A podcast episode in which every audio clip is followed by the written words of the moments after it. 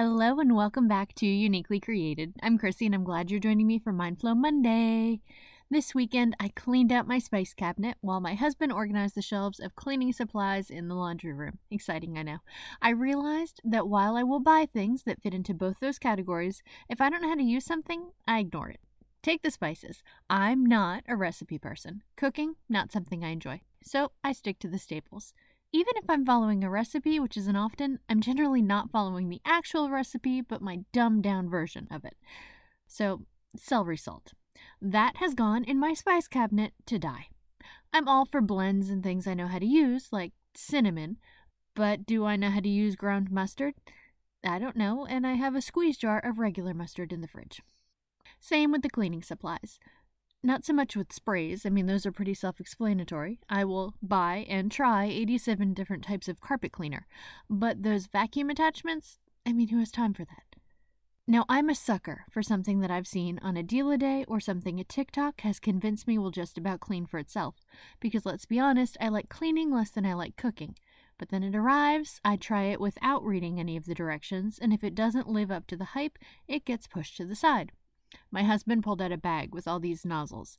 They were attachments to some fancy steam cleaner that sterilized surfaces that I bought, and I was going to have the cleanest kitchens and bathrooms in Virginia. The attachments were still in the bag, so you can see how well that went. I could probably have resold that thing during the height of the pandemic when the Clorox wipes were in high demand, but it was sitting on the shelf in the laundry room, so oh well. But I'm sure the cleaner is amazing. I mean, that's what the review said, which is why I bought it but I simply don't know how to use it.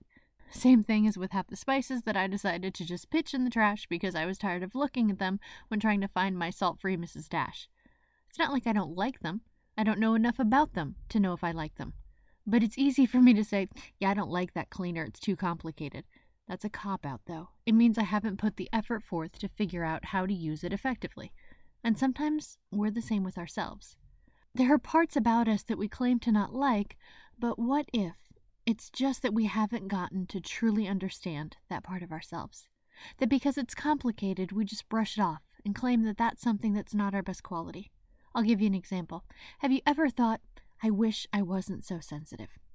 You get frustrated when you cry during sentimental commercials or when someone else's story can cause your heart to break. But what if you took the time to really understand your sensitive side?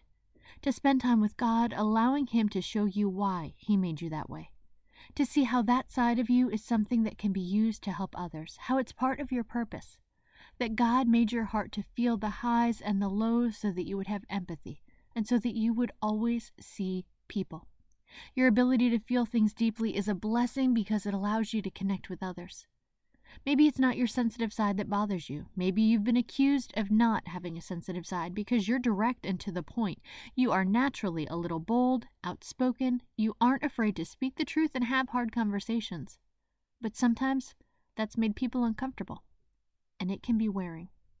Maybe you're an introvert and you wish you were more social, an extrovert, and you wish you didn't need to be around others so much to recharge.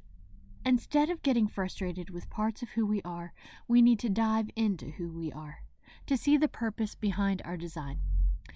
Genesis 1:27 says, "So God created mankind in his own image; in the image of God he created them. We're made in God's image intentionally, fearfully and wonderfully made. But we don't come with instruction manuals, and let's be honest that even if we did, we probably wouldn't read them.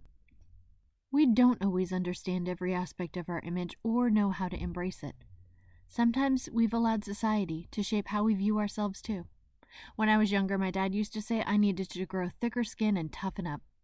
This led to me not just toughening up, but putting up walls and thinking that showing emotions was weak. I wonder if you can relate. We might have been ridiculed based on how we act, how we come across.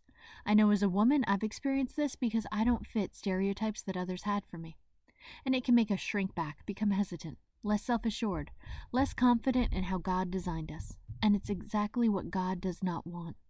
If we're designed on purpose for a purpose, we need to not just understand, but embrace our design.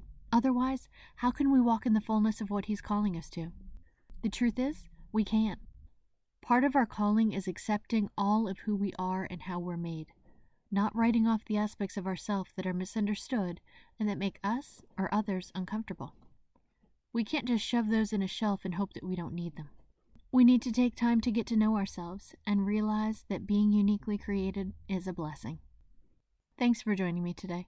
Remember, you can always find more Uniquely Created on Facebook or Instagram. And if you know someone who you think would like this podcast, pass it on. Have a great week, and I'll talk to you soon.